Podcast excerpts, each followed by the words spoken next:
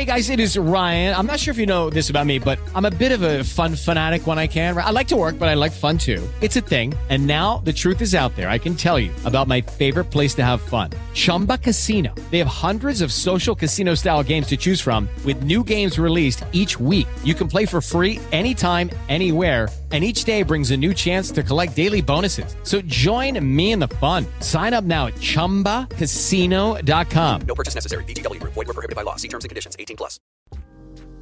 Today is August 23rd, 2022, and our first story. Donald Trump has filed a major lawsuit against the U.S. government over their raid on his home at Mar-a-Lago. He is representing himself, though it seems some lawyers are signing on. But here's the scary thing. Alan Dershowitz says that major firms are barring their attorneys from representing Trump or going anywhere near him. What's happening in this country is getting worse.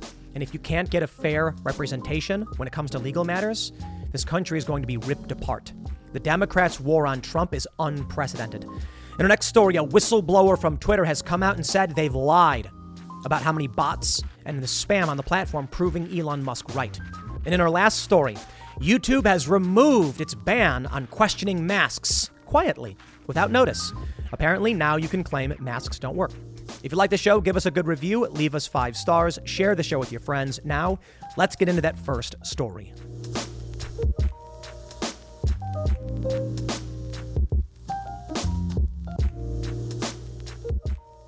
My view on what's happening to this country is no secret.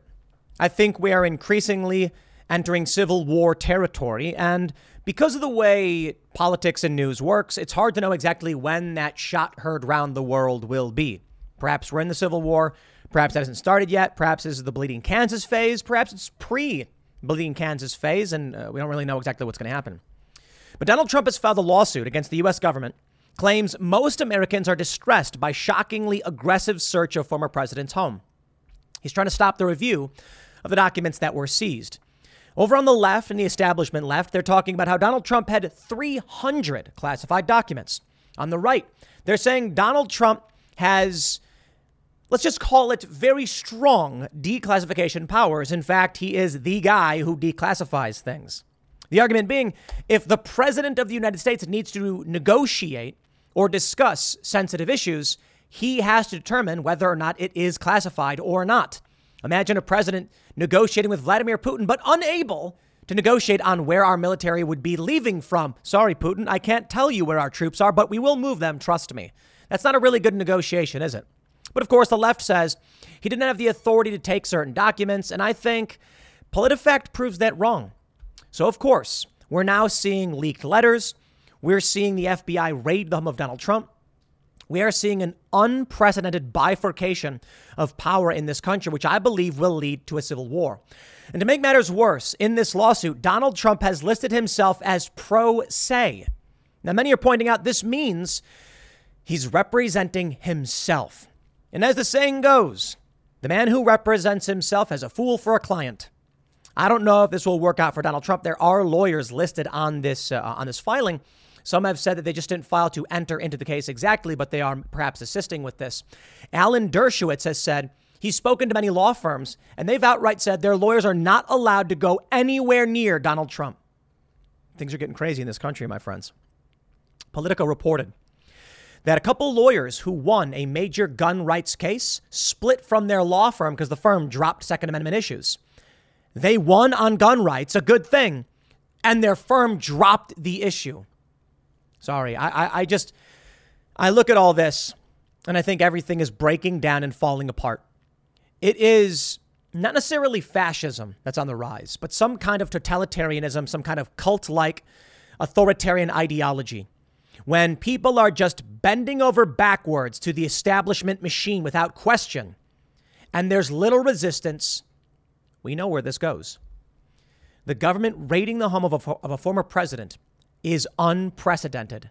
And worse still, Donald Trump is filing a lawsuit challenging the government. But it seems like the right, the MAGA crowd, only ever react. Donald Trump, when he was president, he could have done a lot. He didn't. Some people blame Jared Kushner, saying he was telling Trump, don't do these things, don't do this. Trump could have left Twitter and created Truth Social at the peak of, of, his, of, of his presence, of his presidency, forcing the media to sign up to his system. He didn't do it. What I've heard is that Kushner told him, don't do it, don't leave Twitter, you got to be on Twitter. Now, I think Kushner's done some good things. He's responsible for the Abraham Accords, so they say. But when you enter into the lion's den as an outsider, like Trump did, and then you think you can just do your thing because you're the president, this is what happens. And Trump only, only files a lawsuit now after they already raided him. My question why didn't Trump announce he was running for president before the raid happened? When news was bubbling up, I said he should do it. Now they're trying to say, well, you know, they're going after him because he's running for, for office. Okay. Now they're going to say the opposite. Psh, he's only going to run because. And then whether or not it's true, we know Trump was going to run but they're going to keep playing the narrative. And the problem is, we know they're lying. They know we know they're lying, but the people who keep supporting them don't know or care. And they march in lockstep with the bots and the lies and the manipulation. You have to get proactive. There's a lot of good news going around. Liz Cheney's defeat, Brian Stelter's out at CNN. CNN is changing their tune. Good news. Fauci's resigning. And now we're learning that Liz Cheney's talk about running in 2024 is actually really, really bad news for Democrats. In fact, it would pull a ton of Biden support for to Liz Cheney, and then Trump will win if he runs in 2024, and so does Liz Cheney if she runs as an independent, which I don't necessarily think she will. It seems like every day there's some kind of crazy escalation. And I hate to be the bearer of bad news all the time, but this is big news. I mean, Donald Trump fighting back is good. But let's read the story and figure out what's going on with the latest escalation in the political civil war that's happening in this country. Before we get started, head over to timcast.com and become a member to support our work. As a member, you'll get access to exclusive segments in the Timcast IRL podcast Monday through Thursday at 11 p.m., as well as the Cast Castle vlog, more silly comedy and fun that goes up tonight, Tuesdays at 7 p.m., as well as Tales from the Inverted World. We are not expanding our political offerings. We, we will a little bit, but we're trying to just build culture. We've got a new single being released from the first single under Timcast Records coming uh, on, on, Friday, and it's uh, it's just a song. That's it, just a regular old song, because we want to build culture, and we are not trying to make everything about politics, even though politics is pop culture. But we do have a political song coming next. We just didn't want to come out the gate with political music. The next one that's coming out is very political and it rags on the mainstream media, so you'll probably get a kick out of it. But smash that like button, subscribe to this channel, share the show with your friends. Here's the story from Law and Crime. Trump files a lawsuit against U.S. government claims most Americans are distressed by shockingly aggressive search of former president's home. They say the litigation is positioned as a motion for judicial oversight and additional relief. It is docketed under the caption Trump v. United States government.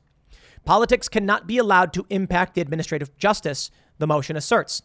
It also does not initially refer to Trump as, as a past tense president. President Donald J. Trump is the clear frontrunner in the 2024 Republican presidential primary and in the 2024 general election, should he decide to run. Beyond that, his endorsement in the 2022 midterm elections has been decisive for Republican candidates. And we'll pause real quick. It has been. And he also endorsed Democrats. And it's going to be funny when those Democrats win. And then Trump's like, see, my endorsements are perfect even when I endorse Democrats. Uh huh. Anyway. Later, however, the document asserts that the search involved the former president's home, a tacit acknowledgement that Joe Biden is indeed the president. What does that have to do with anything? We had Rick Santorum on. We referred to him as Senator Santorum. It's a title, an honorific. He is President Trump. He's not currently the president. We know that, but we still say President Obama because it's a title they've earned or achieved. The motion calls the August 8th search of Mar a Lago a shockingly aggressive move with no understanding of the distress that it would cause most Americans. Roughly two dozen special agents from the FBI, directed by attorneys at the DOJ, raided the home of President Donald Trump. It goes on. According to the government, the agents seized documents, privileged and or potentially privileged materials and other items, including photos, handwritten notes, and even President Trump's passports that were outside the lawful reach of an already over, overbroad warrant. President Trump, like all citizens, is protected by the Fourth Amendment to the U.S. Constitution. Property seized in violation of his constitutional rights must be returned forthwith. Law enforcement is a shield that protects Americans. It cannot be used as a weapon for political purposes. Therefore, we seek judicial assistance in the aftermath of an unprecedented and unnecessary raid on President Trump's home. The privileged materials referenced are purported to be communications between Trump and his top advisors. The documents claim those materials are presumptively privileged and that protecting the purported privilege is important to the institution of the presidency, no matter who is in office. And he's right here. The craziest thing about this is that since this whole January 6th stuff started, they've been asserting Trump's inner circle executive privilege, and it's been denied by Biden. That means any president who leaves loses privilege. Then what's the point of having privilege at all? The executive branch needs to be able to have its communications to operate independently. But if they can be stripped afterwards, that is the sort of Damocles hanging over the head of any president. They're going to say, I can't talk about these issues because that branch will come after me. No, a president needs to be able to negotiate. With the Lucky Land slots, you can get lucky just about anywhere. This is your captain speaking. Uh, we've got clear runway and the weather's fine, but we're just going to circle up here a while and uh, get lucky. No, no, nothing like that. It's just these cash prizes add up quick. So I suggest you sit back, keep your tray table upright, and start getting lucky. Play for free at LuckyLandSlots.com. Are you feeling lucky? No purchase necessary. Void where prohibited by law. 18 plus terms and conditions apply. See website for details. This is crazy. One section of the filing balks that there was no exigency to support a forceful raid on Mar-a-Lago. Exigency, however, is usually a word employed in legal circles to ex- legal, legal circles to excuse the need for a warrant in pursuit of, of a suspected criminal. Here, a warrant was secured. Yes, but I think we get the point. There was no need to raid the house. They could have shut up, knocked on the door, and said, "We need them now." I suppose, however, in the event that they denied it, there there would have been this or whatever. But apparently, Trump was cooperating. This another section of the motion confirms that Trump was the subject of a May 11, 2022 grand jury subpoena, which sought documents bearing classification markings. The documents contain multiple hearty assurances that Trump was cooperative with multiple government uh, government efforts to glean boxes of documents from the partial uh, palatial, sorry, Florida compound. One such visit is alleged to have occurred as follows. On June 3rd, 2022, Jay Bratt, chief of, of the Counterintelligence and Export Control Section in the DOJ's National Security Division, came to Mar a Lago accompanied by three FBI agents. President Trump greeted them in the dining room at Mar a Lago. There were two other attendees the person designated as the custodian of records for the office of Donald Trump and counsel for the president, for President Trump. Before leaving the group, President Trump's last words to Mr. Bratt and the FBI agents were as follows quote, whatever you need, just let us know. Bratt inspected what the motion describes as a storage room, and responsive documents were provided. A follow up conversation is said to have included a request by Bratt that Trump secure the room a second lock was therefore uh, I'm sorry, secure the room. A second lock was therefore installed at Trump's alleged request. What followed was the now famous search. I think infamous is the appropriate word. Trump's attorneys claim Bratt requested that Mar-a-Lago security cameras be turned off during the execution of the warrant. That request, the motion indicates, was declined. The motion additionally says Trump tried to send a message to Attorney General Merrick Garland through Bratt on August 11th. Trump wants the Attorney General to know that he has been hearing from people over the country that the ra- uh, about the raid. If there was one word to describe their mood, it's angry. The heat is building up. The pressure is building. Whatever I can do to take the heat down, to bring the pressure down, just let us know. Garland held a press conference just hours after the phone call in which he admitted personally approving the warrant. Okay, so th- we know a lot about this. The point is, Trump is suing, saying stop. Here's where it gets crazy. Empty Wheel points out pro se means Trump is going alone. Alex Mullen says new. It appears Trump's legal team has filed an SDFL, cause listed as motion for judicial review. No document available yet, uh, though. Represented by Donald J. Trump pro se. That's interesting. Trump is. Uh, Journalists, please stop bearing the lead. Pro se, Trump is representing himself. A lot of people are saying, okay, it's no longer a pro se filing. Here we go from Empty Wheel. I forget whether Halligan is the garage lawyer or something else. There are other individuals on this. Okay, so Trump initially filed this representing himself. Apparently, there are a bunch of lawyers listed who still needed to file that they were going to be signing on. Here's where it gets crazy Trump has some lawyers. But this is where I see this country breaking down, and this is why it is so important we build culture. Alan Dershowitz says every reputable attorney he's spoken with has told him their firms won't let them go anywhere near Trump. Let's talk about music. It, it, and, this, and this is relevant to this. It, it is. So, um, I think it was last year. One of my favorite bands growing up, The Offspring, the first album I ever bought, the first song I ever learned how to play, The Kids Aren't All Right. Man, I think I was like 13. I was younger than that, probably. Man, might have been like 12. What year was that? 97, 98? Pete Parada was their drummer. When he was younger, he suffered from Guillain Barre syndrome. And so when he went to the doctor, they said, the risk is not worth it. I'm sorry, we recommend against the vaccine. It's unfortunate. He wasn't this hardcore anti vaxxer dude, he's just a drummer. The offspring fired him. Well, I talked to him and said, bro, I would be honored if you would play drums with for, for the you know write the drum tracks to the music that we write. You know the music I've been putting together my whole life. If you told me that I would have the Offspring drummer playing music, I never would have believed you. But here he is. After 14 years, he's fired from the Offspring, and now he's working with me and many other bands, a lot of uh, well-known bands and punk bands and things like that.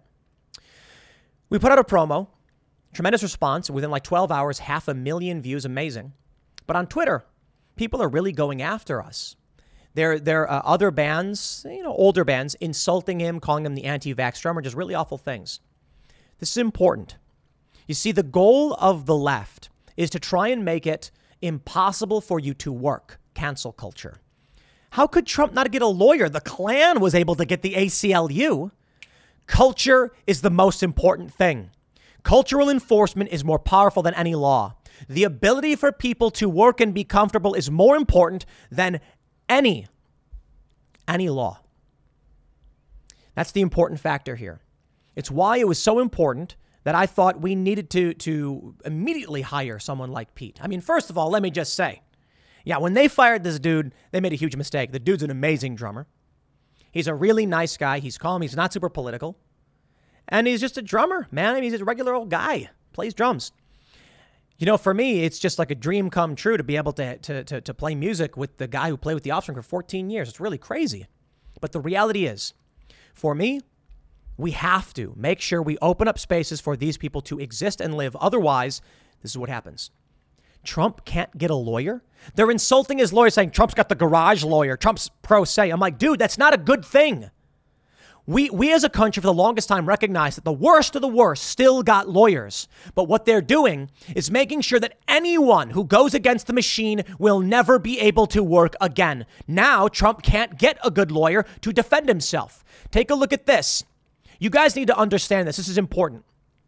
Firm splits with lawyers who won gun rights case at Supreme Court. The exit follows a decision by Kirkland and Ellis to drop Second Amendment litigation. We need lawyers who will fight for our rights under the Second Amendment to keep and bear arms. They got axed. They won, they got axed. They are telling these lawyers if you defend gun rights, you're gone. If you defend Trump, you're gone. If you go back a few decades, the ACLU defended the Klan. You go back a few years, they defended Unite the Right in Charlottesville, but they got scared because these crackpot, liberal, woke, whatever started pulling their donations. They are trying to homogenize a machine to make it so you can't work. Now, look, I play music. I'm not a lawyer. So, what can I do? When they try to destroy the career of someone like Pete Parada, I can say, bro, it would be an honor for us to hire you to play music. We hired Taylor Silverman. You guys know Taylor Silverman? She spoke out because, as a female skateboarder, amateur skateboarder, competing, trying to earn money, a biological male was allowed to compete against her and win. And on more than one occasion, this has happened, taking prize money away from biological females.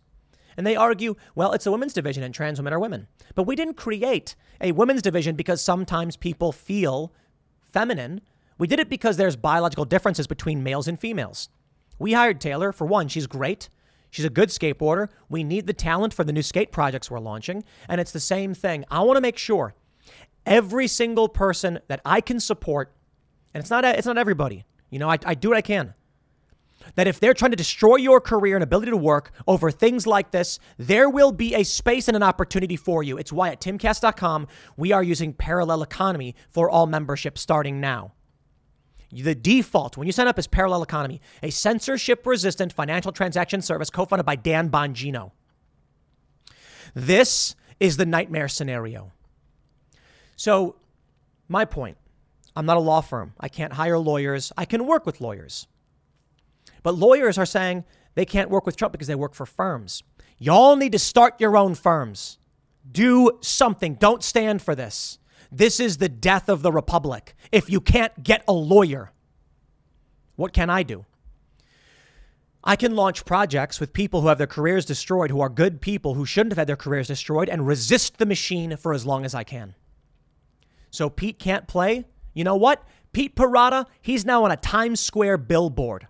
For the past several days and for the rest for, for the next uh, week or so, there's a there are two massive billboards with this dude they tried to destroy his career. Nah, man, this is a good dude and he's good at what he does, and through no fault of his own. So we got him up on a Times Square billboard. Bring the haters. You're not going to get us down. And this is why they're freaking out. This is why they're coming so hard on Twitter, so angry about this. On all the other platforms, everybody's digging the music. And I'm not going to sit here and pretend we're writing, you know, uh, legendary, epic co- composites. We're writing music we like for people who might like it. I don't expect to be a, a Billboard Hot 100 or anything like that. We're just having a good time and we're trying to run new businesses. Not every song released by every, per- every person becomes a double platinum hit. Most music, they find their audience. People make like trip hop or whatever, and it's like not you're not going to be Billboard Hot 100, but you're going to have a show, man, and you're going to have fans. And we're going to make that space available. We are going to build culture in all spaces to make sure, like the Daily Wire is doing, when they come to you and say, We're going to destroy your career if you dare defy us, they're going to say, Bro, go ahead. Because I can go work for the Daily Wire and I can go work for Timcast, and they've created a space where it's possible to live and succeed without bending the knee to your psychopathy. This is nuts. That Trump can't get a lawyer is insane. The FBI raided his home. The dude needs to be able to find representation. OJ Simpson got lawyers.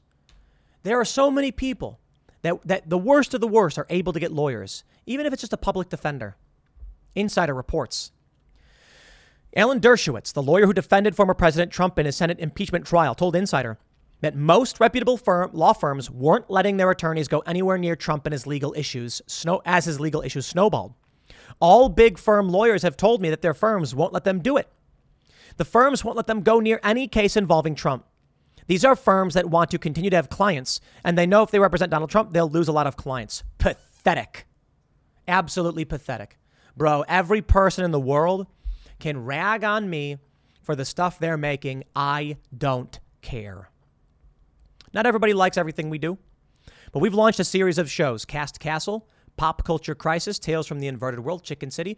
We got a new gaming show that we're going to be launching soon, and we're just trying things out. We tried to do a D&D show, it didn't really work out.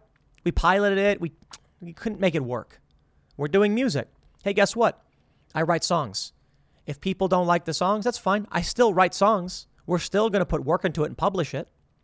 We are going to build culture and build a space. I don't care about, you know, uh, what these people try to do to destroy us, to try and destroy you. We're going to do it and we're going to be successful. Here's the reality when it comes to anything, there are a lot of people that don't want to put in the elbow grease, the blood, sweat, and tears. And the people who succeed are the people who don't care. They're the people who carve themselves out of stone instead of sitting back and saying, I need you to help me. And so I take a look at some of these, these, these bigger artists, I take a look at these law firms. If you knew in your heart of hearts that Donald Trump had a case, or at the very least, it was a great opportunity to make money and everybody deserves good representation, you would say, I'm out. I'll do my own firm. I'll make this work. Trump needs representation. But then what happens is they say, if you do this, you'll never work again. And they say, okay, I'm backing off. Sorry, that's the kind of spinelessness I won't stand for. So maybe in the end, everybody hates everything we do. Outside of the stuff that works, the Tim Pool Daily Show and Timcast IRL, we have fans. Through the fans, we get members, we get support, we can sell ads, and then we're going to keep trying to expand. And maybe it won't work in the long run. But if we don't, we will resign ourselves to this kind of nightmare. This is the one that really freaked me out. Lawyers who won the gun case split, the firm dropped Second Amendment litigation.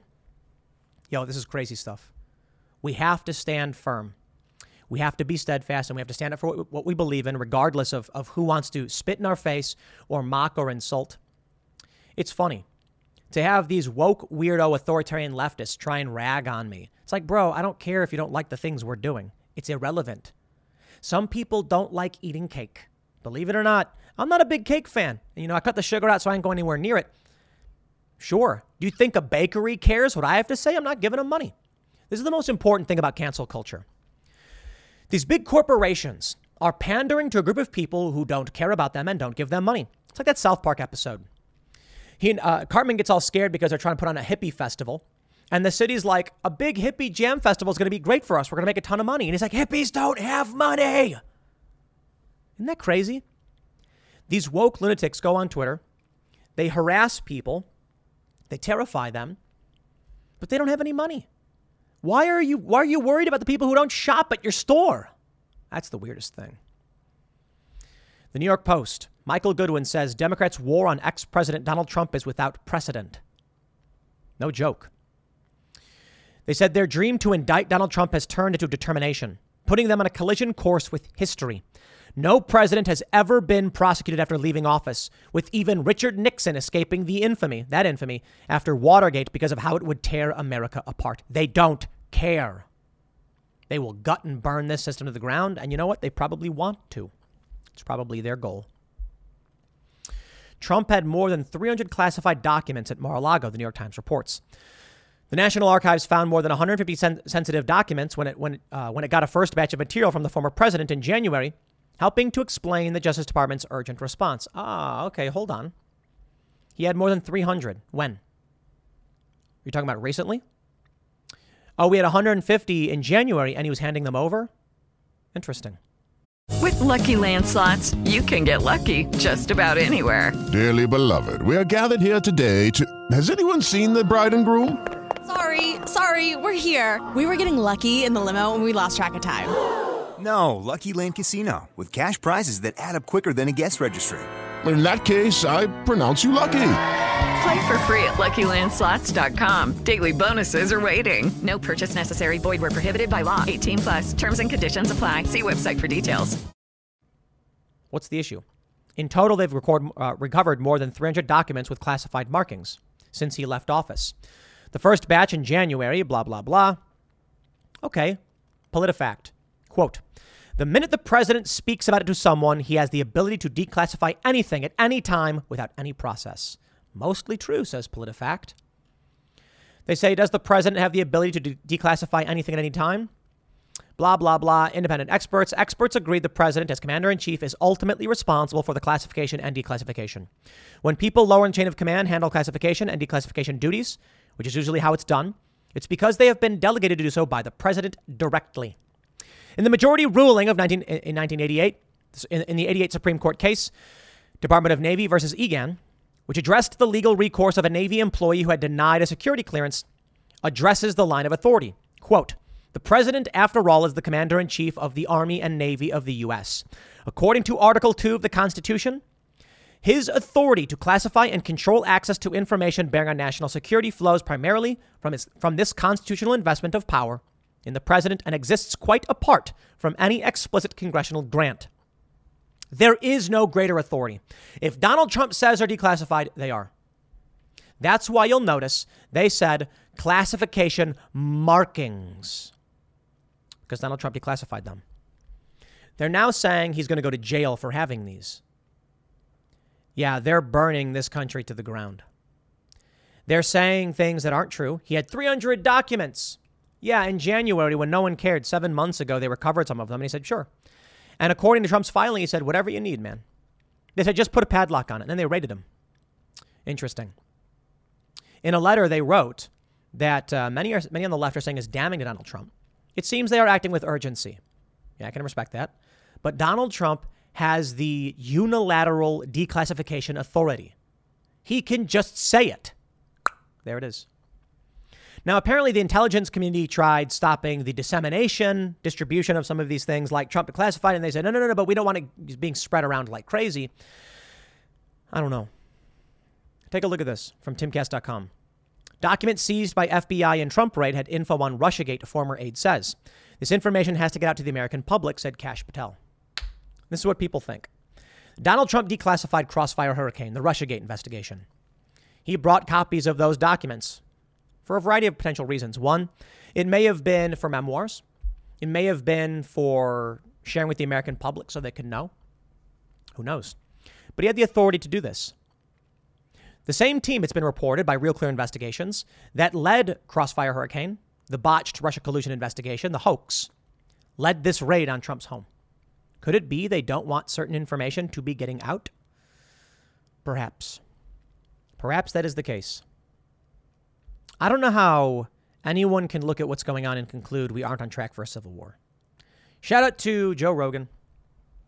He said on his show, I know I mentioned it many, times, but not everybody watches every episode, so forgive me if you've heard it. I often say that too. He said that uh, a few years ago, I went on his show and said that I thought a civil war was coming. He was like, come on, calm down, dude. It's over the top. Now I think he might be right. That's what Joe said about what I was saying. Now I think he might be right. What do you think it means when I'm saying all of this? Look, I don't know what the future has in store for us. I do not have a crystal ball. Technically, Ian does, but it's not like you can actually see the future in it. So technically, there's a crystal ball at the house. Several of them, in fact. Thank you, Ian. Um, what I can do, what I can do is this: I can take a look at what was going on on the street level in 2016, 17, 18. People beating each other in the streets, and it was getting bigger and it was getting worse. I mean, there's one video with hundreds of people clashing. I mean, Charlottesville. Look at that. I thought to myself, like, we're on track for a civil war, man. Donald Trump comes out and condemns white supremacists, and they lie and claim he supported them and called them fine people. That was a lie. That's not true. He said they should be condemned totally. That's the quote. They're now trying to come up with weird scenarios how they justify him. Well, it's still what? No. You look at all that and you're like, dude, we are on track unless de escalation happens. Donald Trump has offered to, to simmer, uh, t- temper things, to, to calm things down. They don't care. They hate the man. They know that if he wins, he's going to go after the uniparty and the bureaucratic state. He's going to fire people. They would burn everything to the ground and spark civil war if it means stopping Donald Trump. And that's why I feel we're on track for this.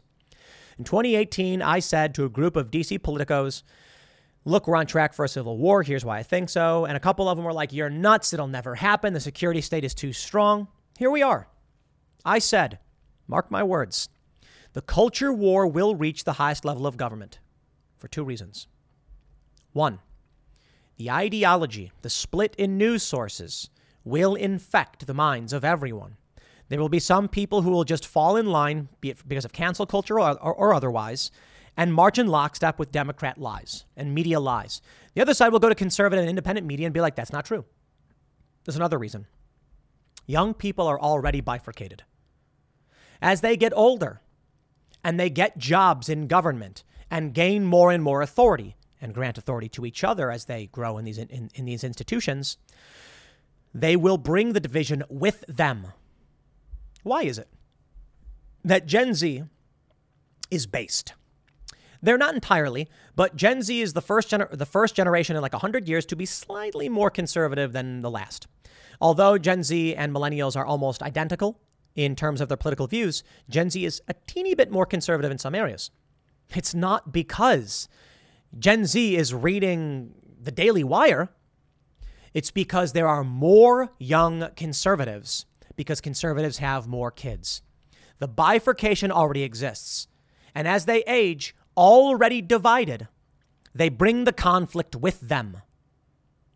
As a teenager, what conflict do you have? You're 16 and you're like Trump. The other 16 year old is like Trump sucks, and you're like, you're dumb and you got Twitter beef. What happens then when you're 20 and now you're in college? Now you've got Antifa street level fighting. What happens when you're 30 and you're entry level government positions? Now you're filing things against each other. What happens when you're 40 and now you are running these departments? You are raiding the homes of your political opponents. They're crazy. They've always been crazy. I know guys like you. And that's where we're going. That's where we are. I can't I can't tell you what's going to happen. I can tell you what what is happening now, but who knows where it will end up. What I can tell you is where I have power is culture. I'm not saying a lot. I'm not saying, you know, I, I have authority over anybody, but there's influence within the work we do. So what can I do? I don't think the path to solving these problems is to just hire a whole bunch of political commentators to, to say the same thing I'm already saying. We do want to launch some political shows. We're talking with some people because, you know, politics is still an area of general interest. But this is why the Cast Castle vlog is behind the scenes and comedy.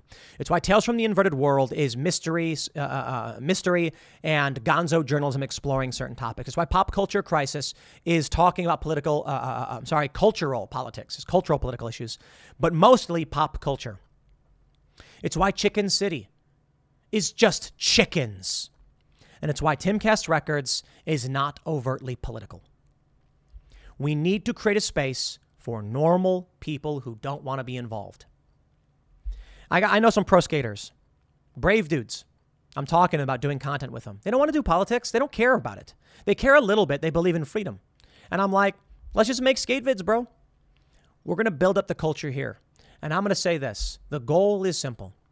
If you are someone who skates, scoots, bikes, plays music, whatever, and they come after you because you don't agree with the crackpot zealotry of the cult, don't worry about not being able to find work because we are building that infrastructure.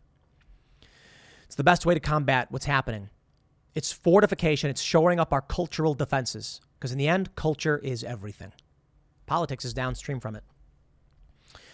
I guess we can only wait and see how this lawsuit plays out. Next segment's coming up at 8 p.m. over at youtube.com slash timcastirl. Thanks for hanging out, and I'll see you all then. Things just get particularly interesting over at Twitter. An ex executive has blown the whistle alleging reckless and negligent cybersecurity policies. But the big news here, in my opinion, is that he is confirming Twitter is lying to Elon Musk about its bots. They don't actually have the ability to track it, and thus, Elon Musk is probably right. They've been withholding information. They don't want to admit it. And Elon Musk will probably win his lawsuit with Twitter, but we'll see. It really does depend on the judge. Now, the other news in terms of the Elon Musk lawsuit is that he has filed a subpoena. He has subpoenaed Jack Dorsey in his acquisition suit. This should be really interesting. Now that a whistleblower has come out, made a bunch of claims, Elon Musk is going to be able to sit these people down and ask them about these claims under oath. And what do you think they're going to do? They will fold. These people, you know, they, they, they, they testify and they give these wishy washy answers. It ain't going to be like this. We're going to see a legitimate cross examination. Twitter is a dirty, dirty game. Here's the story from CNN. Twitter has major security problems that pose a threat to its own users' personal information, to company shareholders, to national security, and to democracy, according to an explosive whistleblower disclosure obtained exclusively by CNN and the Washington Post. The disclosure sent last month to Congress and federal agencies paints a picture of a chaotic and reckless environment at a mismanaged company that allows too many of its staff access to the platform's central controls and most sensitive information without adequate oversight. It also alleges that some of the company's senior most executives have been trying to cover up Twitter's serious vulnerabilities and that one or more current employees may be working for a foreign intelligence service. There it is. Why are they so adamant? Why were they so adamant about stopping Elon Musk from acquiring the platform? One or more of its current employees may be working for a foreign intelligence service. Hmm. Why is it that after Elon successfully put in his bid, there was panic, and then we saw a weird fluctuation between follower counts, uh, following follower counts from between the left and the right. Something at Twitter ain't right, and this guy's now blowing the whistle. This is much bigger than I think any of us realize, and it's probably because we're only looking at the surface of it. And the surface level stuff is, oh, you got Elon Musk, he's an eccentric billionaire, and he's playing weird games, and the media is going to be like, he just wants to buy new toys. But we've often talked about maybe there's some 4D chess here. Maybe something else is going on that we don't know about. Maybe Elon does. Elon has made a bunch of claims about bots on the platform. I want to tell you why this is so important. If a foreign intelligence service really does have assets in Twitter, and foreign governments have influence over Twitter, they could be manipulating our public perception. And that's basically what the dude's saying. They could be manipulating the American public on social media. And I think that's probably the case. I think uh, uh, you know you know what I pointed out last night on uh, on the members uh, member segment at timcast.com. I tweeted there, there's a, there's a journalist who said uh, uh, on Twitter that she's getting heart medication because of long COVID. I tweeted it's a good thing you're double vaxxed, otherwise it would have been worse. All of a sudden, like clockwork, An individual commented saying it would have been way worse if she wasn't vaccinated. The vaccine it, it helps to reduce severe symptoms. Why are you being so dishonest about this? I thought it was funny. And I tried to understand how is it that I tweeted, it's a good thing you're vaccinated, and someone responded in the as if I said the opposite. It's weird, isn't it? Unless you realize how these things work. Here's here's my thought. They're bots. We know there are bots on the platform. Elon Musk is trying to uncover the bots. There's probably foreign intelligence influence on the platform. So what's the goal of this weird bot tweeting the opposite on a response that makes no sense. The response should have been like, You're absolutely right, Tim. These vaccines do help reduce symptoms. Instead, the response was, You were wrong. It would have been worse. I'm like, Wait, but I, but I literally said it was a good thing. Here's what I think these bots, they probably they, they, they they don't understand context. Like we've all seen with YouTube censorship, they don't understand context if you say a word. So what they probably have is a bunch of bots that presume because I'm anti-establishment for the most part, and because uh, you know people perceive me, or that's the idea that Tim Pool is right wing, whatever. Because of that, they probably have the bots programmed to respond to certain keywords. Thus, when the bot saw the word vaxed, it probably assumed, because there's no context for these bots, I was saying something negative about them when I was saying something positive and its only response could be in the inverse, something positive. You get it? Like if I tweeted the word, you know, ravioli, and the bots were like, people in this sphere of influence hate ravioli.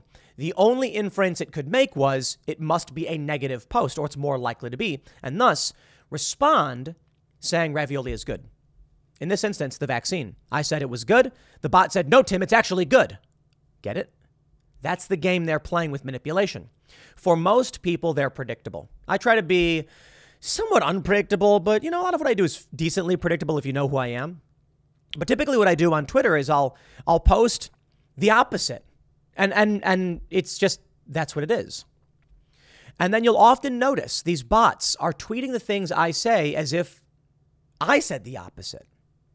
That's the foreign or potentially even domestic manipulation. I don't know who's manipulating but somebody operates bots to try and sway public opinion. So, for instance, you're a Trump supporter, let's say. You go on Twitter and say something like Trump is great. You get inundated with posts being like Trump is a fascist, Trump is a loser, and all of that stuff. Try posting something like Trump is a fascist, and you will see the exact same responses. Now, in that case, it may be that they're agreeing with you. But say something weird and nonsensical referencing Trump, and you'll probably see a bunch of bots going like, Trump is actually a fascist. You, you could say, Trump bakes great cupcakes, and you're going to get inundated with Trump is a fascist, Trump is a fascist, because they're all fake. They're trying to convince you. This is what's been happening on Twitter for a long time. They're trying to convince you that public opinion is over here and you're over there. Now, for me, I mostly don't care about public opinion. I, you know, there's no, there's no winning. You just got to do your thing. You know, for instance, here's a really good example, right? And Twitter Twitter is also a brigade machine. So we just put out a promo for the new Timcast single "Only Ever Wanted." It's a fairly basic uh, pop and pop rock with some uh, pop punk element song. Uh, I don't expect it to be, you know, like a top 40. That's just music we write and we want to publish, and uh, we have the ability to do so. On Instagram, overwhelmingly positive response. On Facebook, overwhelmingly positive response. On YouTube, overwhelmingly positive response. On Twitter, mixed. On Twitter, it's a whole bunch of communist avatars and presumably like fake accounts with, you know, anonymous profiles saying the same generic things that don't really make sense. I mean, they, they do. It's like gen- generic negative. I think Twitter is heavily manipulated, influenced by bots. I think Elon knows this. And I think Elon's recognized that as a tech guy. He's probably seen that when he posts, he sees these responses like, that's not real. Like, you can see that's a bot. Why isn't Twitter doing anything about it? That's the interesting thing.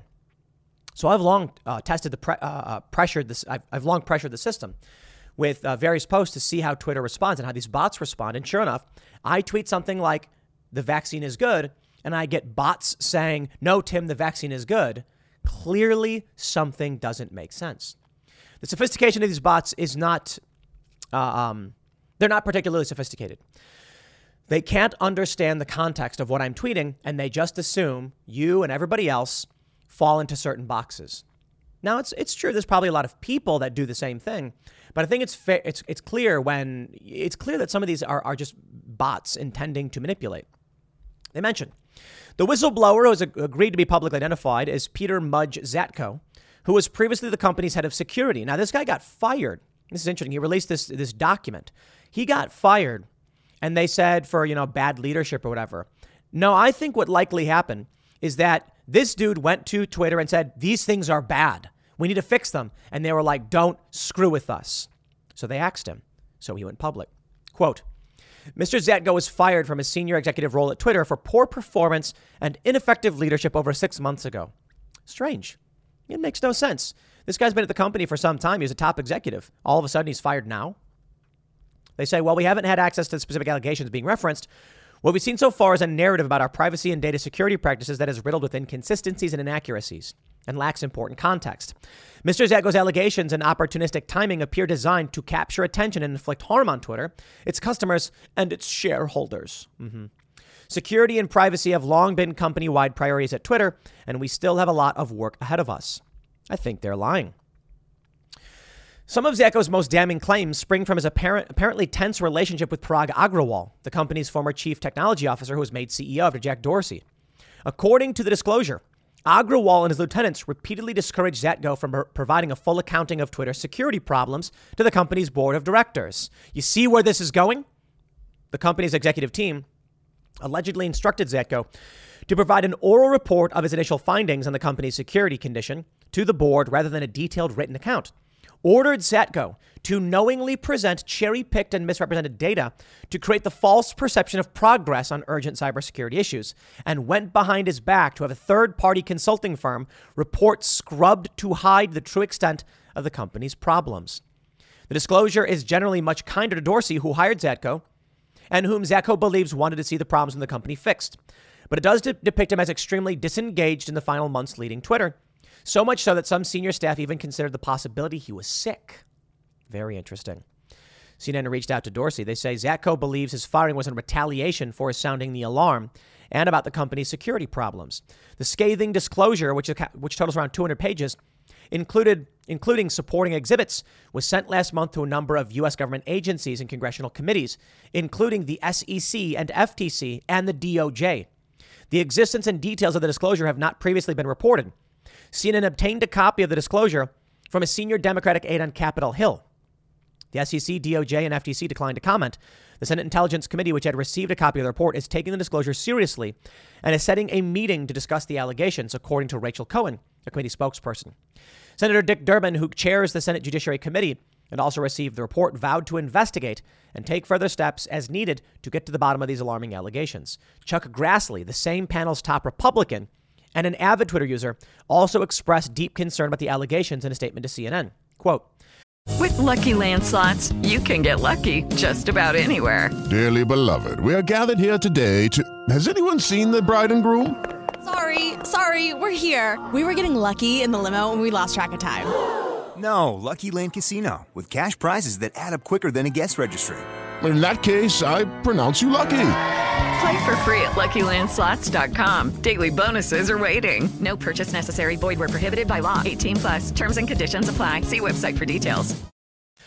Take a tech platform that collects massive amounts of user data, combine combine it with what appears to be an incredibly weak security infrastructure, and infuse it with foreign state actors with an agenda, and you've got a recipe for disaster. Grassley said. The claims I've received from a Twitter whistleblower raise serious national security concerns as well as privacy issues, and they must be investig- investigated further. Now, this is really interesting. A Democrat and a Republican taking this seriously? We've seen Democrats and Republicans criticize big tech platforms, but typically the Democrats want more censorship and the Republicans want less. It'll be interesting to see how this manifests because this isn't inherently a censorship issue. This is a security issue. This is getting crazy. Elon Musk subpoenas former Twitter CEO Jack Dorsey in acquisition suit. As part of Tesla CEO Elon Musk's ongoing lawsuit, he is subpoenaing, he has filed a subpoena against the former CEO. Sienna Smith, okay, so I guess it's just a, a audio transcript. There's no full story. That's just the story there. I think it'll be interesting. Nicole Perlroth, she is of the New York Times, says, Not Mudge who is incredibly well respected in the cybersecurity community, alleges Twitter lacks basic internal security controls, is lying to Elon Musk about the number of fake accounts and bots, and says Parag Agrawal fired him for raising red flags. You know what's fascinating about this one? They're lying to Elon Musk. Huh. You know, look, whether or not it's CNN or Democrats that are coming out reporting this stuff, this is hugely beneficial to the right who want to see Elon Musk win in his lawsuit and take over Twitter. Elon alleged that, C- that Twitter was lying to him about bots and not revealing the appropriate information. And they came out and they said, mm, actually, Elon is just incorrect. We've given him everything. And a bunch of people on the left were like, oh, Elon, you're wrong. You're losing. Oh, poor baby. Uh oh. Elon Musk was right. A whistleblower has come out and shown, yeah, they're lying. This is crazy. Twitter whistleblower was on CNN 22 years ago. Look at this. Look, look at him all young. Now he's older and he cut his hair down. So Elon Musk is right. What does this mean? Twitter's days could be numbered. He may end up getting out of the deal because of this. And, it kind of would suck. What, I, what I'd love to see is Elon Musk winning, getting, the, getting Twitter at a premium price, taking it over, fixing the platform. We know it's got problems, but it is a great platform. It is, is social media for politics and news. Unfortunately, political actors and foreign state actors have realized this, manipulated the platform, and probably placed foreign intelligence service agents within the company. And now you have our country at risk to a great degree. I want to see Elon Musk win this lawsuit. I want to see, well, you know, I want to see him win the lawsuit, but it kind of means that he's not going to acquire Twitter then. No, I want to see him acquire Twitter. I want to see him settle this lawsuit at a premium. I want to see him acquire Twitter at a discount rate, fix all the problems. And I'd be willing to bet, I bet nobody uses Twitter. I'd be willing to bet that Twitter is mostly bots. No joke. And when I say mostly, I'd be willing to bet it's like 80% bots. They say that only around 20% of the country actually uses the platform. We know that there are a lot of regular people on the platform, you know, mom and pop shop people, teenagers, whatever, regular old people. They post to Twitter. But I, I think we may be looking at a dead internet theory scenario. For those that aren't familiar, dead internet theory states that around 2016, the internet was taken over by a bunch of bots and corporations to present the to create the perception of public usage and user generated content when in reality, totally corporate. At the very least, these big platforms banned most regular people. Tons of them. I don't, I don't know about most, but tons of them. You can't even really use YouTube anymore. No, think about it. Dead internet theory is really interesting when you consider that on YouTube, you have to go through a crazy review process that takes months to even get on the platform. It used to be that you could sign up and upload. Hmm, not so much. I mean, you can still, but it's like, can anyone actually see what you post? They can't. I wonder about Twitter. I hear these stories all day, every day that people say they, they were banned. And I said, How many followers do you have? No, 100. Yeah. Most of the stories I hear about people being banned are from people who have tiny accounts, regular people. And I think this is why Twitter is worried about banning high profile individuals because it creates ripples.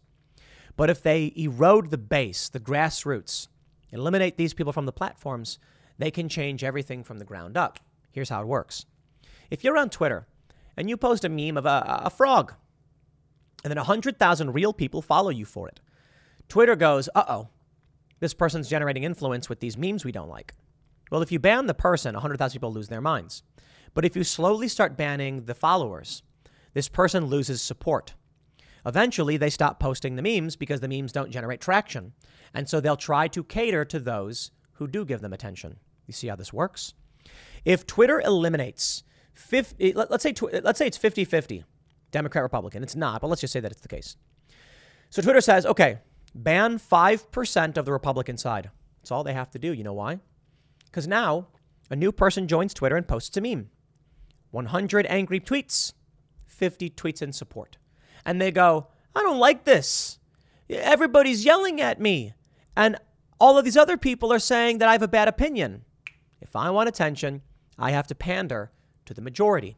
That's the game they play. But that's not the majority of this country. We've seen the polls.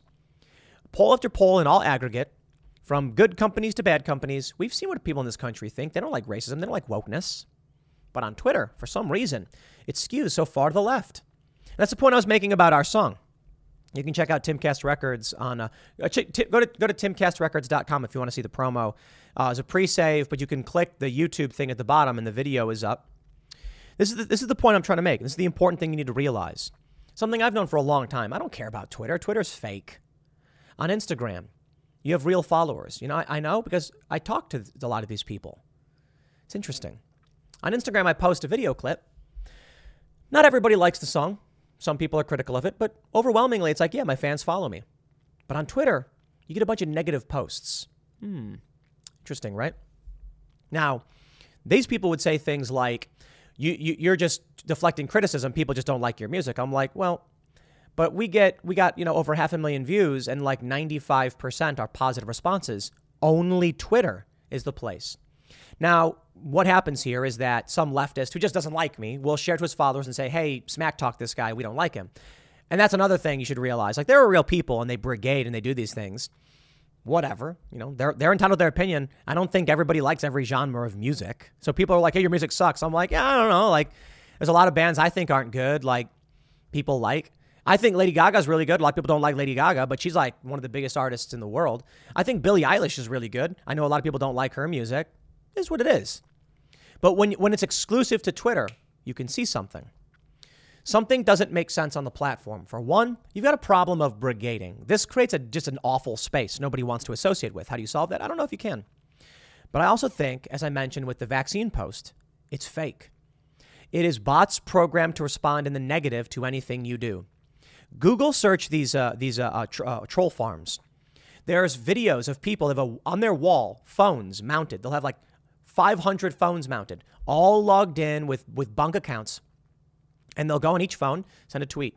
They'll go on each phone, load your account, send a tweet, and that's why you'll you'll notice these are farms where individuals are crafting tweets, but there's also bots where you can see the same message copied, copied, copied. Interesting how that works. Here's a sad reality you end up with people believing the bots are real despite not getting any traction. But they think they'll get traction by chasing after what appears to be a popular narrative, and then they don't, and it blows up in their face. That's the sad reality of people who believe the bots, man. They believe the bots are real. Shout out to this dude. What is his, what is his name? Mudge? Is that his, is that his, is that his name? Mudge? Where does that name come from? Mudge. Hackers. Hackers and their hacker names, you know. Is it Mudge? Am I getting it wrong? I don't know, whatever. Shout out for, for Mudge, there you go, for calling this out, spreading the word, and uh, inadvertently, whether intentionally or not, you know, it's, it's helping Elon Musk. In the end, with Elon Musk's lawsuit, I think we're going to get a lot of information. Hopefully, maybe it'll just get shut down or dismissed or whatever, but I'm hoping that Elon Musk's lawsuit against Twitter exposes how the, how the game is being manipulated. I'll leave it there. Next segment's coming up at 1 p.m. on this channel. Thanks for hanging out, and I'll see you all then. Yeah, I know there's a story about uh, YouTube changing its mask policy, but can I just say that the real news is that Dr. Fauci has the Fauci devotional candle on his bookshelves. You couldn't make this up. Dude, legit. Ian Miles Cheong tweeted this out. Dr. Fauci has the candle. Okay, you know these devotional candles where it's like, you know, Jesus on or whatever? Fauci has the candle of him as Jesus. uh, sometimes life is just funny, huh? Okay, I, I had to lead with that just because it's too good to ignore. But the real story here is that YouTube updated its policies. So last night, we had on Joe Ladapo. He is the Florida Surgeon General working alongside Ron DeSantis. He's the top doctor in Florida. He's a good dude. He was a calm, reasonable, rational dude. He was a doctor. He took a look at my wrist. How about that? And then he joked, I agreed not to sue him. Yeah, yeah, yeah, yeah. So uh, here's what we got YouTube updated its policies to no longer ban claims that masks do not play a role in preventing spread of COVID. Essentially, you are now allowed to claim masks don't work. What Joe was saying was that uh, it, I made the joke. I don't know if, if people got it. He was like, there was a 10% reduction in um, what's what's the word? I don't know the scientific terms, but um, virality of some sort. And what that means is if there was a uh, seroprevalence, I think that's, the word. He said if there was a 12% seroprevalence of the virus, people who wore masks saw 11% seroprevalence, so a reduction of in total of 1%, but a relative 10% reduction between one group to the other. And he called it clever or whatever. And I was like, look, we have we have a couple stories we got to go through because this is why this is big news that the, the, the it's been removed. From the LA Daily News, mask mandate didn't work against COVID 19 in LA, say doctors from USC and UCLA. Letter from doctor said masking has limited effect and it's best to stress vaccines. Other doctors still bask, uh, back masks. You know, I, I asked uh, um, Dr. Ladapo on the uh, Timcast member segment about vaccines, and he's fairly neutral. You know, the science is the science. He's like, it's not a question of, he, he said he doesn't view it in terms of like, does it work or does it not work? Like, it's not absolute. It's like, are they, you know, I, I don't know exactly how he explained it, but it was, uh, uh my understanding was kind of like, what's the efficacy? What's the reduction? What's the, the, the, the general, um, you know, response we see in the, in the population and things like that. And he was very critical of the pharmaceutical industries and the political gamesmanship that's been going on around it. But he was a relatively, you know, moderate guy when it came to all of this stuff. Take a look at this tweet. I said essentially you are now allowed to claim that masks don't work. Let me just jump right to the uh, the YouTube misinformation policy here. I don't know exactly when the update happened. I've been checking the archives, but I can tell you from April of this year there was the ban in place, and Dan Bongino actually got suspended and demonetized in January for questioning mask fascists. Are they going to apologize? No, and I'll explain why in a moment. Here's the COVID 19 medical misinformation policy from YouTube YouTube doesn't allow content about COVID 19 that poses serious risk of egregious harm. YouTube doesn't allow content that spreads medical misinformation, etc., etc. They're going to mention there's a, um, some things that have been in place for a while. Notably, um, uh, it's misinformation to, to recommend the use of ivermectin or hydroxychloroquine. Look, I've never been a big fan of either. I, will be completely honest, never been a big fan. A lot of people have come out and they were saying things about ivermectin. I was just like, guys, like I've looked at a lot of the data and I can understand there's observational studies and there's conflicting information on this one. I think there's tribal things around this where people wanted it to work and other people didn't. Joe Rogan said that it was a protease inhibitor and that interfered with the, the virus's ability to, to replicate and things like that. Look, when I got sick, I got monoclonal antibodies, which was an EUA authorized treatment. Not that I'm like a big fan of the government or anything, and I got better. And then they wanted me to take ivermectin, and I didn't, I didn't want to. I, I did not think it worked. In fact, the argument I made to Joe was that in Uttar Pradesh, this uh, uh, we, is a province, I guess you'd call it, in India, the idea was that by treating parasites, it freed up the immune system to go after COVID, and that's why they saw improvement. You know, Joe disagreed with me and said, no, it's a protease inhibitor. I've not seen, I've looked at the website, looked at the data, never been a big fan. I'm not interested in making claims about any medical treatment. Why? Well, for one, I don't want to get sued. I think YouTube feels the same way. My attitude has always been to talk to a doctor.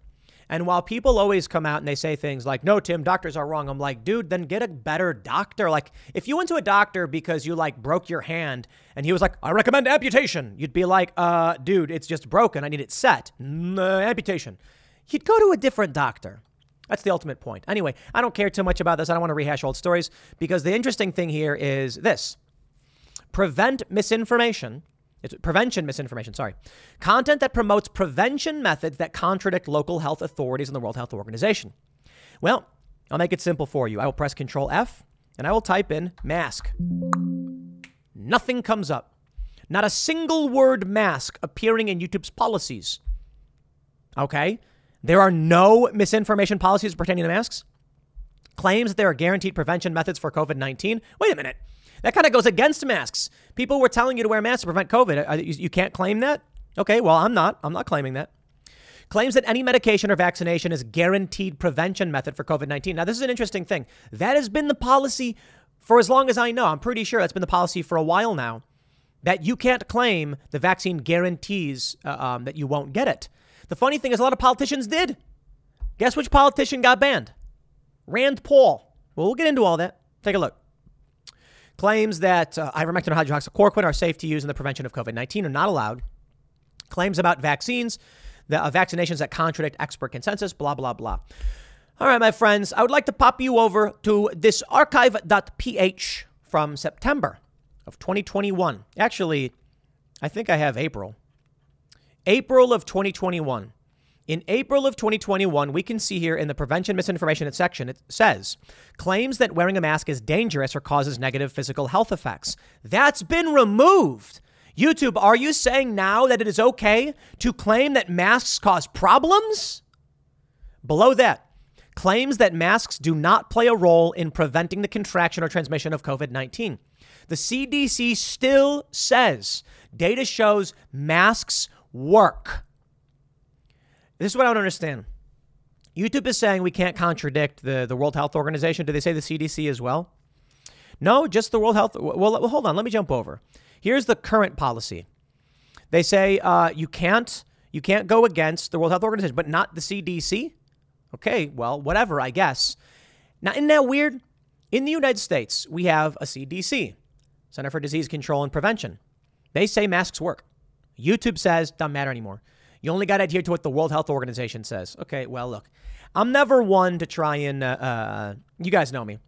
I don't care to to push any of this stuff. I don't know, whatever. In uh, I'll mention this too. In September of 2021, I'm sorry, in September of 2020, there was no mask policy. So this is what I was going to bring up before. Transmission misinformation does not mention anything pertaining to masks in September of 2020.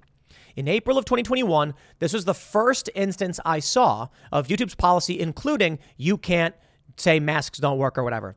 Today, if you go to this is the non-archived version, this is the live version of the website, it does not mention masks at all. That's big. Probably because we have this reporting. This is from August 15th, so I wonder when YouTube updated saying a letter from top level doctors and researchers arguing against the effectiveness of indoor mask mandates, along with pushback from health departments, cities, and business groups, possibly played a role in a surprise decision not to reinstitute the, ma- the mask mandate in Los Angeles County last month. This newspaper obtained a copy of a February 22, 2022 letter signed by doctors from UCLA's Geffen School of Medicine, LA County Board, blah, blah, blah, blah, blah. You get the point. On July 22nd, some of the doctors published their views in an op ed in the Orange County Register. I got a question. There's that group of frontline doctors that they got a bunch of beliefs. They've been banned. If you show their press conference, you get banned. Many people have gotten suspended. I think Breitbart got suspended. They're doctors giving their opinion. Why were they shut down, but these doctors are not shut down? The Surgeon General from Florida, Joe Ladapo, used to be a, a, a professor, I believe, at UCLA. Let's go back in time, my friends, to August 11th, 2021. YouTube suspends Rand Paul's account for COVID 19 mask misinformation.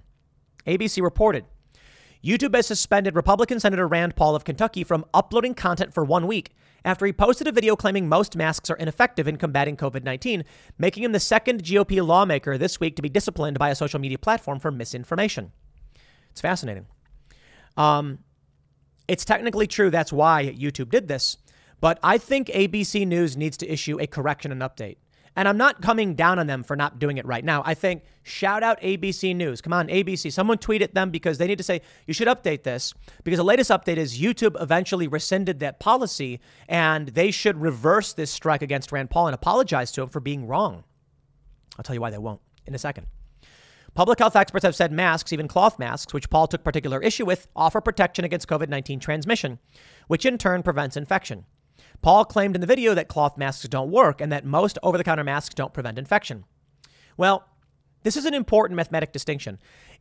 Technically, okay, well, actually, literally, even Joe the other day said masks work. He didn't quite put it like that, though. He said a 10% relative reduction is a 1% reduction. And I said, sounds like you're saying masks work. And I mean, that's the reality. This is what I've long maintained. Dude, it's kind of common sense that if you're wearing a mask, you won't spit on people. Even Joe agreed. Yeah. And that will prevent some transmission. However, according to the, the, the, data coming out from US UCLA, or I should say, according to the scientists, they're saying now that it actually didn't do anything. I think it's fair to say it probably did almost nothing, is what they're trying to get across. That is to say that the masks did have some effect, maybe not enough to actually warrant any of the mandates or whatever the policies are. Far be it from me, I'm not a doctor. You should go talk to a doctor. Hey, wait a minute, Rand Paul is a doctor. How come Rand Paul was suspended from YouTube and taken down when he's literally a doctor?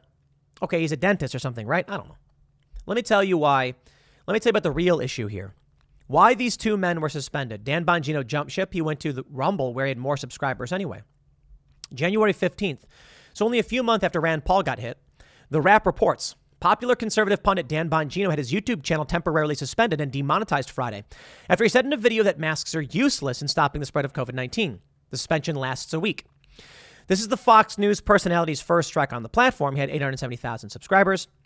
His Bongino Report Twitter account tweeted Friday breaking YouTube just suspended Dan's channel for daring to question the mask, mask fascists. I guess they were waiting for an apology from us, but that's not quite how it worked out for them.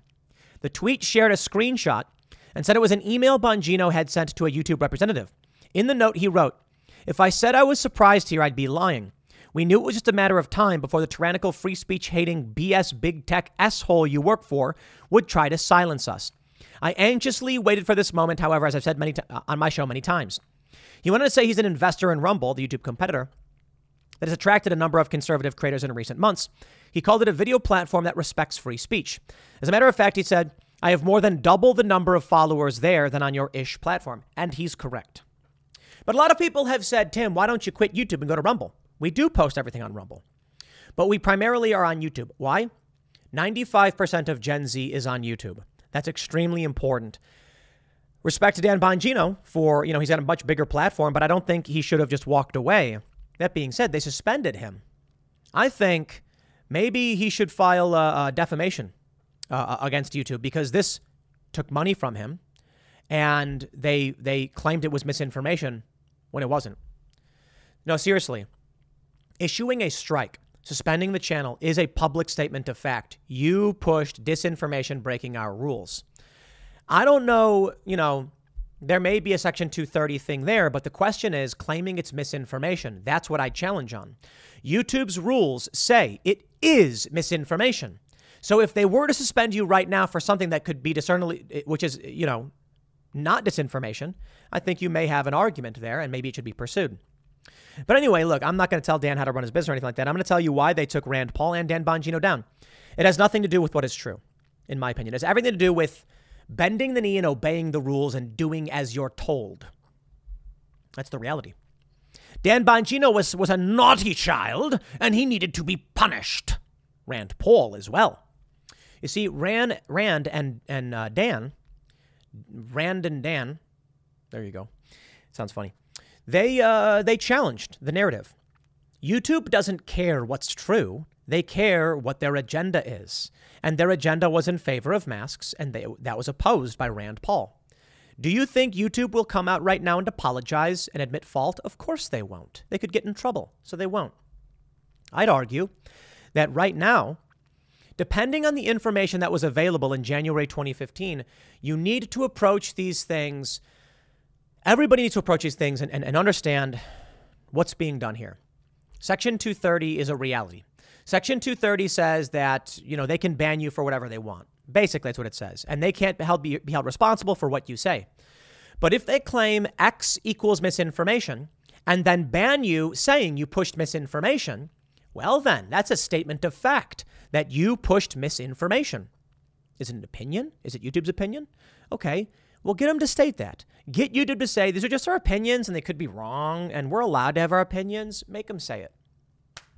The issue one of the biggest hurdles when it comes to defamation, and maybe defamation isn't always the appropriate approach. Maybe you want to go for like consumer protections or unfair business practices, things like that.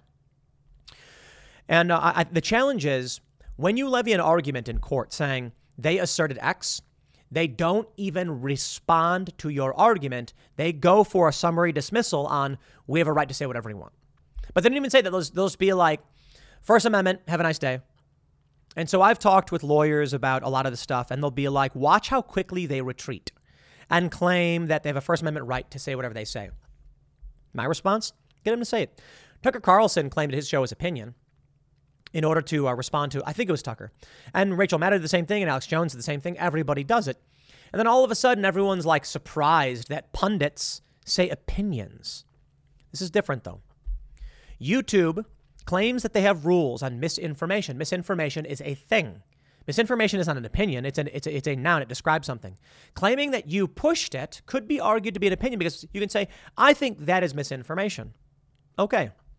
With LuckyLand Slots, you can get lucky just about anywhere. Dearly beloved, we are gathered here today to. Has anyone seen the bride and groom? Sorry, sorry, we're here. We were getting lucky in the limo and we lost track of time. No, LuckyLand Casino, with cash prizes that add up quicker than a guest registry.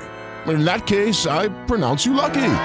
Play for free at LuckyLandSlots.com. Daily bonuses are waiting. No purchase necessary. Void where prohibited by law. 18 plus. Terms and conditions apply. See website for details.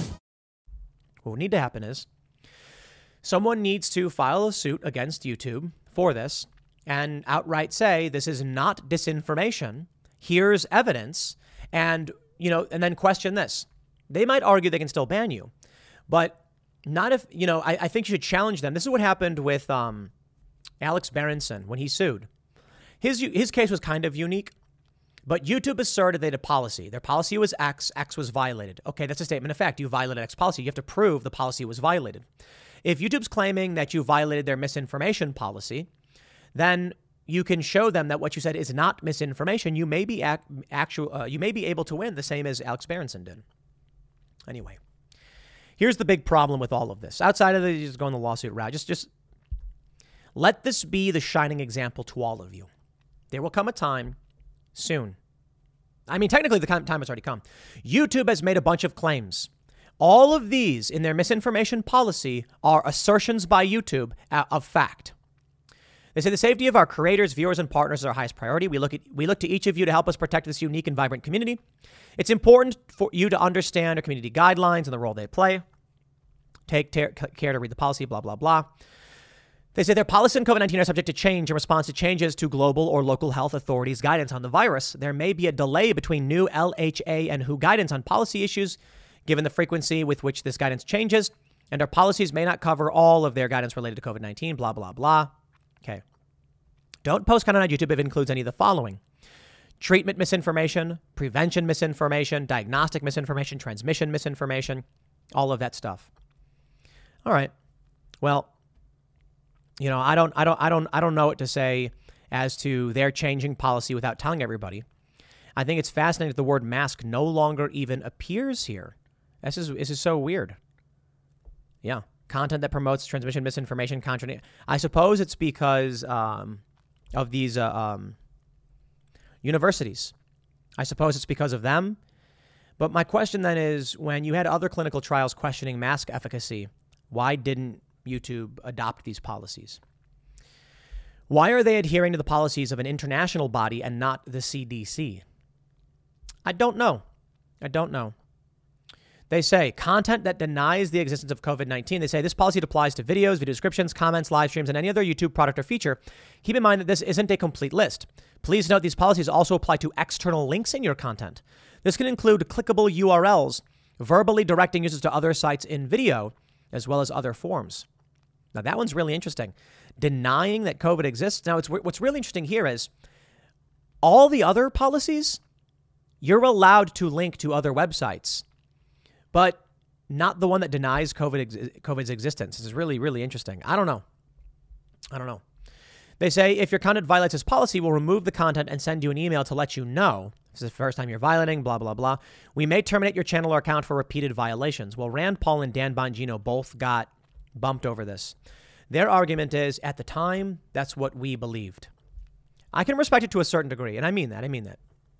You got a pandemic. You're not a doctor. What do you say? Guys, this is what medical organizations are saying, and we're going to stick to that because we don't want chaos. The problem is these one in organization, they're not correct. I'll put it, I'll put it another way. You know, you looked, uh, I, I've got my issue with NewsGuard. I've talked about it. But NewsGuard is just another organization with lower standards than Timcast, right? NewsGuard says Timcast is 82 out of 100. I say NewsGuard is 50 out of 100. Who do you listen to? This just proves it's all about trust, and there is no expert. Media Bias Fact Check, in their fact, their bias rating of us, calls us right wing, don't care about that, said we were mostly uh, factual, which is wrong. We are completely factual, completely. Oh, we, but they say, but they've had to issue some corrections. The article that they wrote is also incorrect.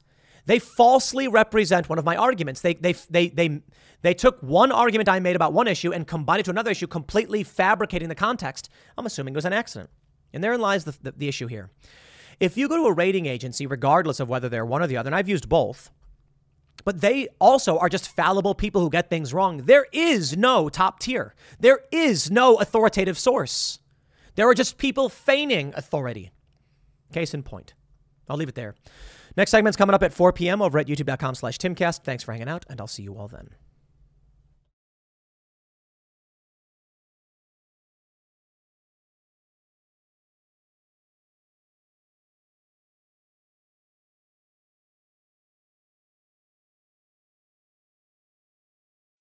Every day, we rise, challenging ourselves to work for what we believe in. At U.S. Border Patrol, protecting our borders is more than a job, it's a calling. Agents answer the call, working together to keep our country and communities safe. If you're ready for a new mission, join U.S. Border Patrol and go beyond. Learn more at cbp.gov/careers.